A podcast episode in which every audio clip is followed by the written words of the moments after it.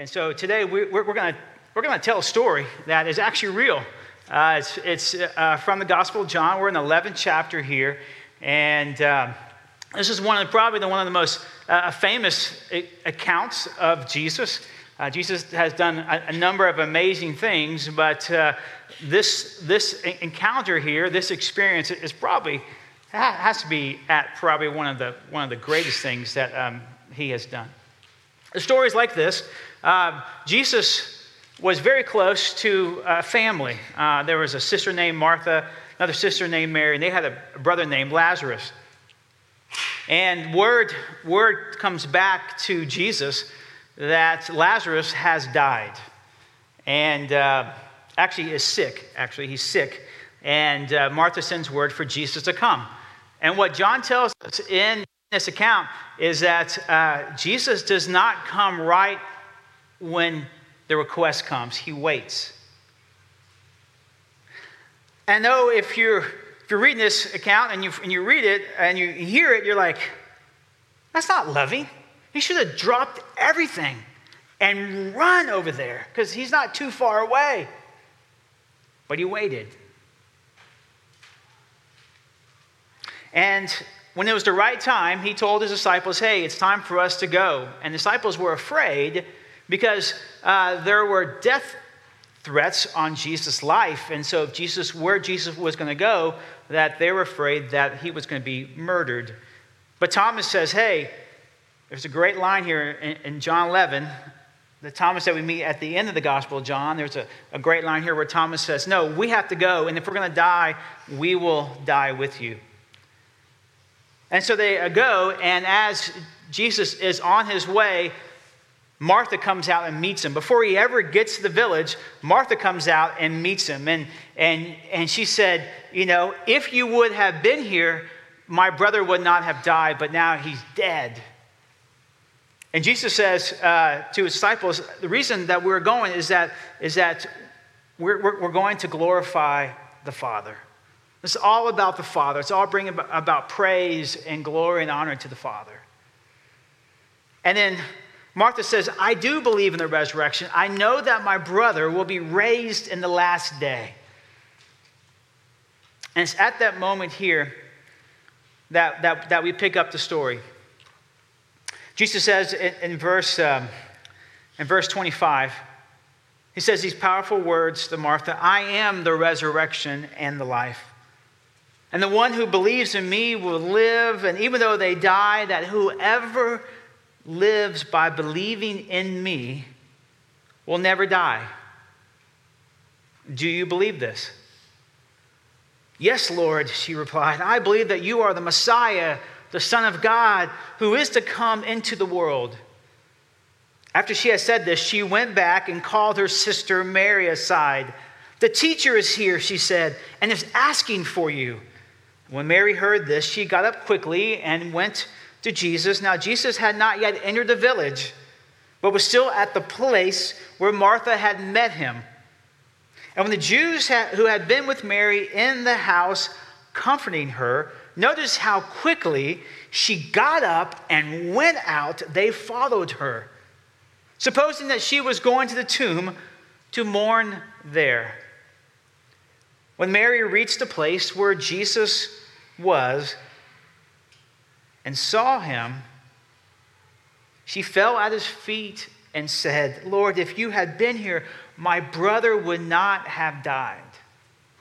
When Jesus saw her weeping, and the Jews who had come alongside her also weeping, he was deeply moved in spirit and troubled. Where have you laid him? He asked. Come and see, Lord, they replied. Jesus wept. Then the Jews said, See how he loved him. But some of them said, Could not he who opened the eyes of the blind man have kept this man from dying? Jesus, once more, deeply moved, came to the tomb. It was a cave with a stone laid across the entrance. Take away the stone, he said. But Lord, said Martha, the sister of the dead man. By this time, there is a bad odor, for he has been there four days. And Jesus said, Did I not tell you that if you believe, you will see the glory of God? So they took away the stone, and Jesus looked up and said, Father, I thank you that you have heard me. I knew that you always hear me, but I said this for the benefit of the people standing here, that they may believe that you sent me. When he had said this, Jesus called in a loud voice, Lazarus, come out. The dead man came out. His hands and his feet were wrapped with strips of linen and a cloth over his face. And Jesus said to them, Take off the grave clothes and let him go. My friends, this is the word of the Lord. Thanks be to God. Please join me in prayer. Oh Lord, we just we just thank you. Thank you, Lord, that there is life beyond this world. Thank you that you have conquered death. But we know it in our heads. May we believe it in our hearts. May we live it in our minds, in our days. Oh Lord, I pray that your Holy Spirit, the Spirit of resurrection, the power of resurrection would fall upon this place. That you would use me as your spokesperson to speak in the manner that brings honor and glory to you. Thank you for forgiving me of my sins. Thank you for the righteousness of Jesus. Thank you for the gift of the Holy Spirit. Thank you that I stand here as your son, as an heir I pray, God, that right now that we would hear what you want us to hear. We ask all this name of the Father and the Son, the Holy Spirit, we pray. Amen. There's this great uh, verse in, in the Bible that we actually share in our, in our Come Alive class. And says that, that we should be ready to give a reason for the hope that is within us that we should be ready and that we should have a reason for the hope that lives within us. Are you ready? Do you have a reason? When I was a, a, a pastor in a different denomination, when we were being prepared and examined for our ordination, we had to stand up before folks. We had to write a, a statement of our faith and make sure it was orthodox and make sure that, you know, that there's one God and that there's Father, Son, and Holy Spirit and all these things. And had to take it, had keep it in one page. And, and you had to present it and then you had to defend it uh, as people tried to challenge you and ask you questions. And, uh, and I remember there was this one person that every time someone was being examined, any pastor was being examined, he would stand up and, and, and he would say, Please share with me and share with us the hope of following Jesus. Now, sadly, some would stumble along. They had the right information, they had all the right knowledge, but, but, but some, some couldn't really get it out. And, uh, but then some were like, it is lit up. And there were some, as, as you read their statements, that, that there is this one little line that, that, that we have hope as Christians. But, but many just put sort of just the information down. And so it was a time to have a conversation. It was a, a time that what he actually believed that as Christians, as followers of Jesus Christ, that we should be the people who have the most hope. We should not just be the hopeful folks, we should be filled with hope. because of what Jesus has done and what Jesus is about to do and what Jesus, Jesus coming back any moment, that we should be filled with hope. And, and as I look at this text today, it just fills me with so much hope. But the challenge today, especially in our culture, is that, is that we are actually being refined, that, that we are actually having muscles that, that, are, uh, that are being worked out, the sense of being resilient. I mean, there's some quotes, if you have your message notes, which I passed out, there are a couple of quotes there.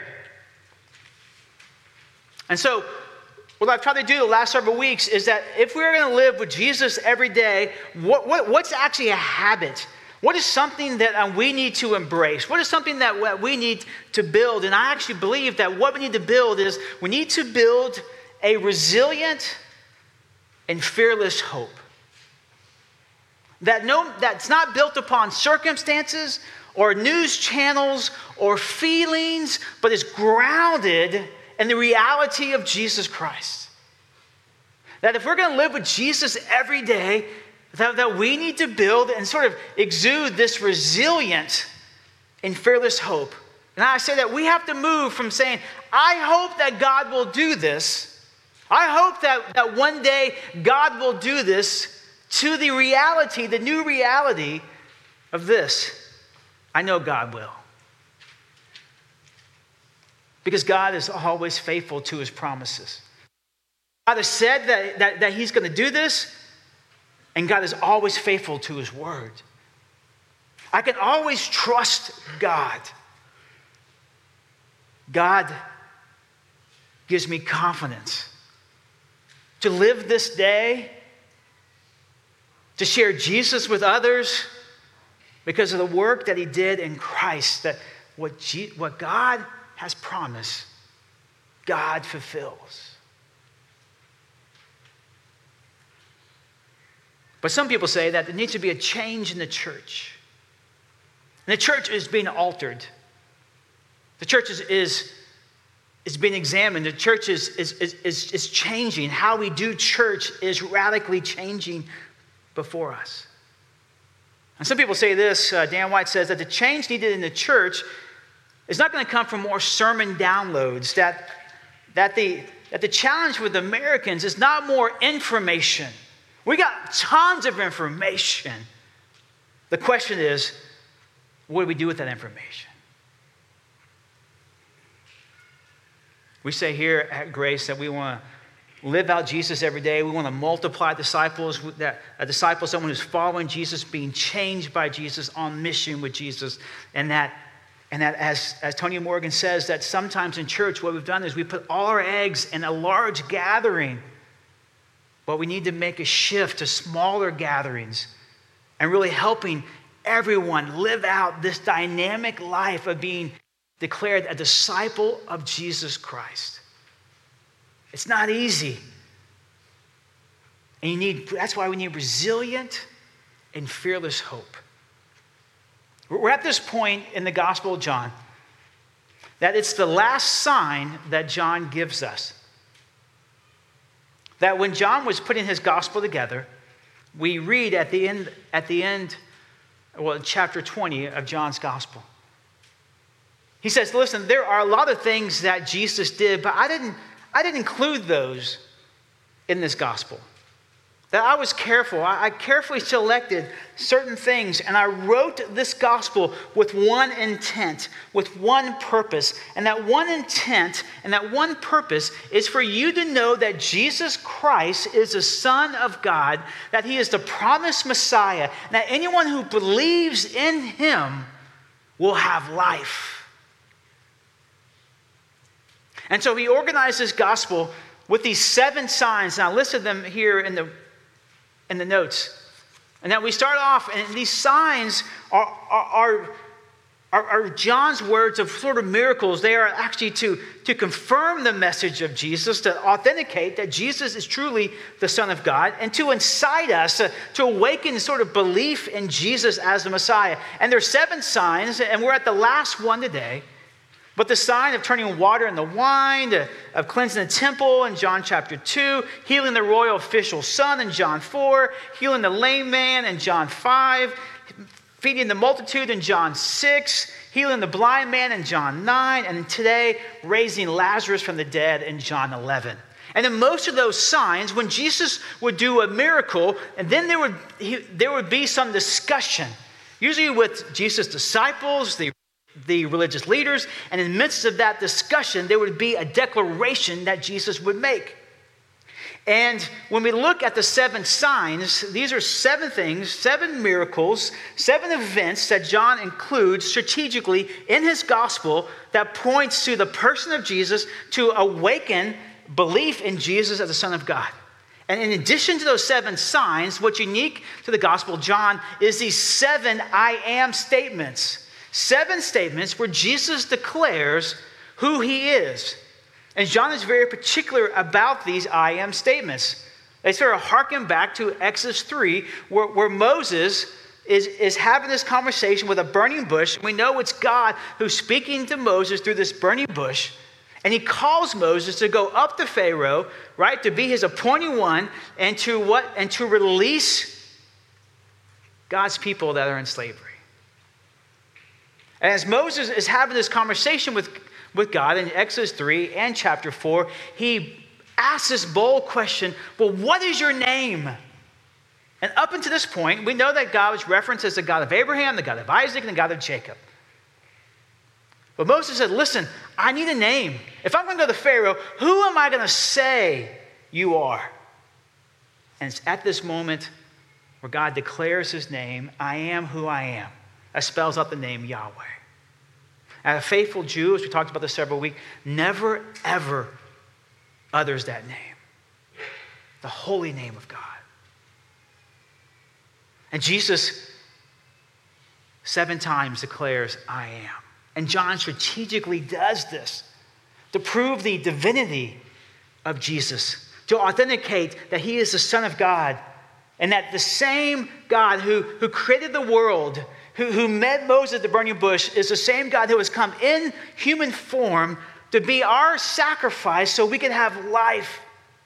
And so he includes these seven I am statements. I'll, I'll listed them there for you. I am the bread of life, Jesus says. I'm the light of the world. I am the door. I'm the good shepherd we looked at last week. Today we'll look at the one I am the resurrection and the life.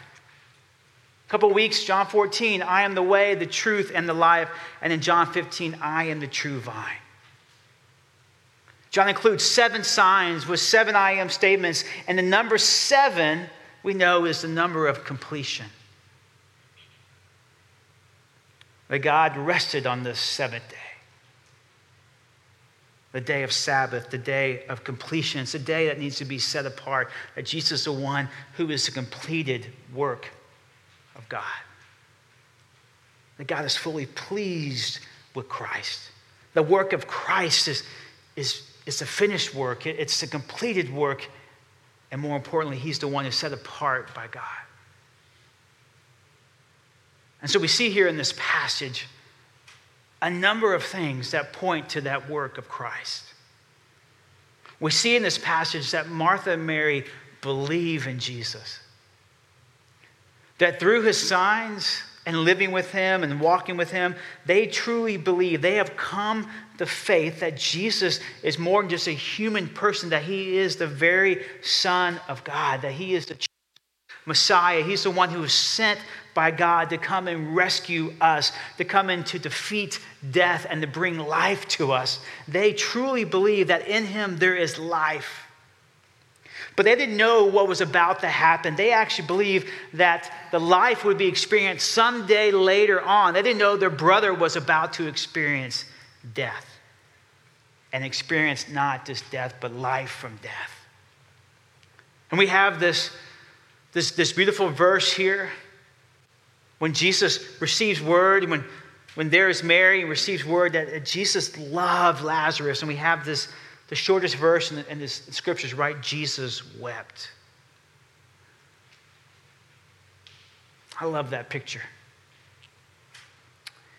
I had a young man who was part of my youth group in Seattle. Uh, his mother had died, being raised by a, a single father, smart, creative. I still remember he, one, one day the youth group, he wore a kilt. It's like, where'd you get that? Like, who wears a kilt to youth group? But he, he was, he was really funny. And we talk about Jesus, and he believed that there was life in Jesus. He was sent away to study, a, study another school, and he came back. And two weeks later, being back, I get a phone call late one night from his father. And his father told me that his son committed suicide. And I just lost it. And as I was sitting there and receiving the news, um, he said, My son, listen to what you would say, Brian. And he wrote these words I know that the pain in this world will go away because I'm promised life in Jesus after this world. I did the funeral. One of the hardest things I've ever had to do. There was packed with high school kids everywhere. And I was thinking about that in this text because I wept and that Jesus wept. And there's, you see Martha saying, If you had been here, and I said, Jesus, if I had been there and was able to talk this young man out, and we know in our culture today that suicide is on the rise, especially with our young generation. We live in a world uh, where there is no hope, no hope offered. And we who, who are the caretakers of that, who are the providers of hope, need to be re engaged with the hope of Christ. And so I look at this passage. I say, in this passage, there are several clues that point to the life of Christ. The first is that, that John is queuing up the idea and the reality that, that Jesus dies on our behalf. Jesus understands death. He knows what awaits him. He knows that death awaits him. He knows that as he called Lazarus out of that tomb, that, that he will be placed in a tomb. And that Jesus takes our place, that that Jesus, the scripture says, who was the sinless one, the innocent one, dies for us, the ungodly, the sinful ones, that he takes our place. He dies our death. Leads me to the second point in that Jesus defeats the great enemy, which is death. Every world religion has to answer the question about death. And there's only one world religion that speaks to the reality that God became man, came human, offered himself to die on the third day, was raised to life, and that death has been defeated. That Jesus defeated the greatest enemy that we will face, which is death. And we see this with Lazarus. He goes to the tomb, and, and Martha's like, hey, wait a second. He's been there for a while. There's a huge odor, and they roll the stone away, and he calls him out by name. And when he comes out, right, it says a dead man comes out of the tomb. That there, everyone is around there. Everybody's been mourning the death of Lazarus, and he comes out of this tomb. Jesus defeats the greatest enemy that we will face is death. It's death. And so, we as Christians, as disciples of Christ, the reason why our, our hope is, needs to be resilient and fearless is that we actually believe that death cannot touch us. Death has been defeated. We actually believe that there is victory over death. That Jesus hasn't come just to extend our life here on earth, He says, You're going to have suffering, you're going to have trouble, you're going to have sorrow here on earth, but let me keep your eyes affixed that I have conquered, I have overcome this world, I have defeated the greatest enemy of this world, which is death. And that is our great hope. As Lazarus came out and people saw this, it was a precursor of what was going to happen to Jesus on the third day. When they went to the tomb, that Martha and Mary go to the tomb, what happens? He is alive. That Jesus is alive. And so, as Christians, we actually believe that Jesus didn't come just to take good people and to make them better. No, Jesus did not come just to give us a longer life here on this earth. He came to make dead people alive. He's conquered death. That's why, as those who, who believe in him, who, who, who follow him, who are being changed by him on mission with Christ, that's why we can have peace. That's why we have hope. That's why we can have security. Because our hope is not in this world, not of the people of this world, the things of this world. Our hope is in Christ. There's a part of the video that that uh, uh, Joe shared. When I asked him, you know, what led you up to that point to start the study, he said, you know what? I was studying the scriptures, and I came to a point that I realized that what was keeping me from starting this small group was this fear of others. I don't want people to laugh at me. I don't want people to look at me and say, oh, there's that crazy Christian. I was so afraid, I was so locked on what people's opinions but I realize I have nothing to be afraid of because of the work of Christ. That death has been defeated. There is victory in Christ. And as Christians, this is our hope. I, I wrote it out there for you that we can live in the knowledge that our future is secured by God, that we are saved by God, by God's grace. And that's, I don't have to freak out God's not freaking out. I don't have to freak out because God has this. That through his son, he's conquered death. And so my future is secure. I can endure suffering and trouble and hardship in this world because, because I know that I am secure in God.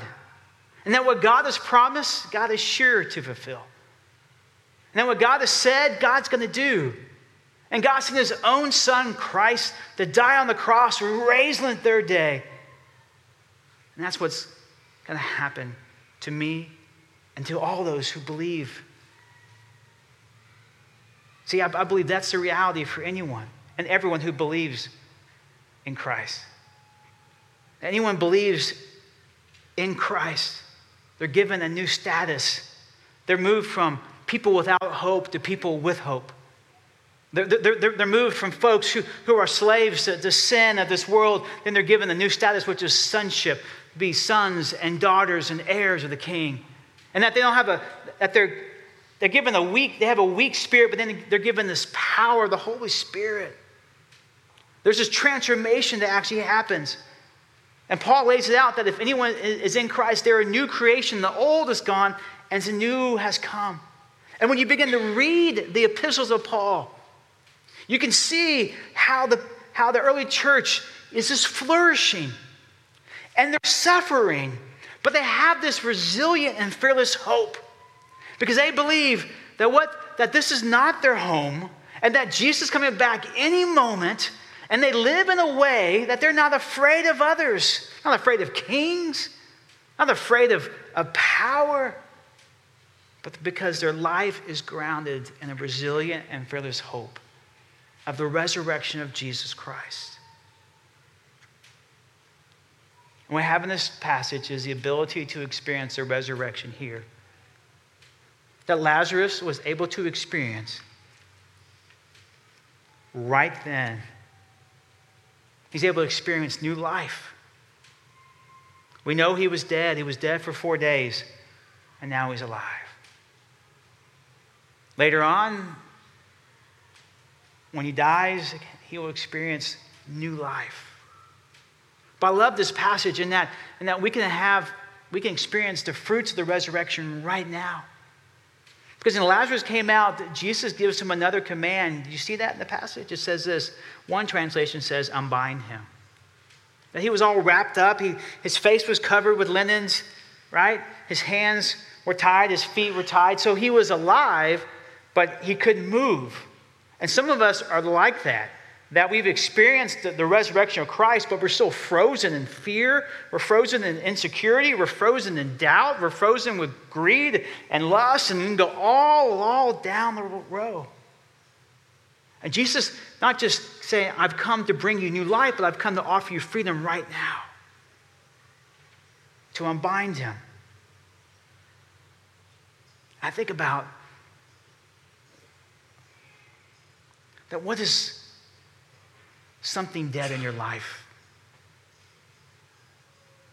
where you want Jesus to raise and bring new life. Could be a relationship. Could be your faith. Could be your marriage, could be your parenting with your kids, your grandkids. Jesus brings new life. He raises dead people to life. And that we're free from any fear.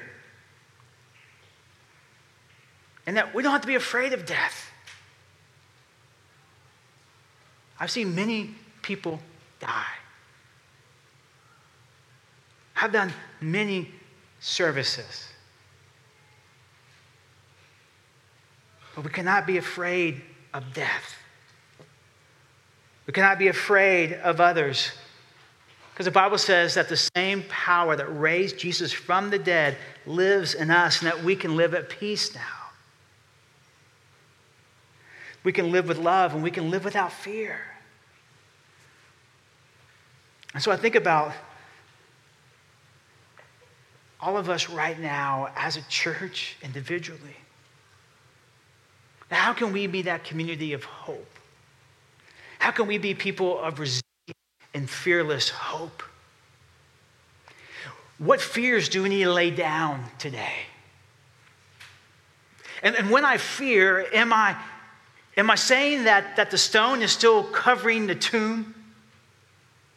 That Jesus is still in the tomb? That, that when I am afraid and worries come knocking on my door, am I saying that, hey, that Jesus is still in the tomb? Maybe. That there's life right now that we can experience. And so, as Bailey and the band come forward, there's this beautiful song, actually, it's a hymn called the Hymn of Heaven that they have they have selected for us. It's a Bailey will speak a little bit more about it. But as they sing this hymn over us, I, I want you to think about, I want you to experience hope today. As you, He's calling your name out of the grave and giving you life. Let's pray. Lord, we.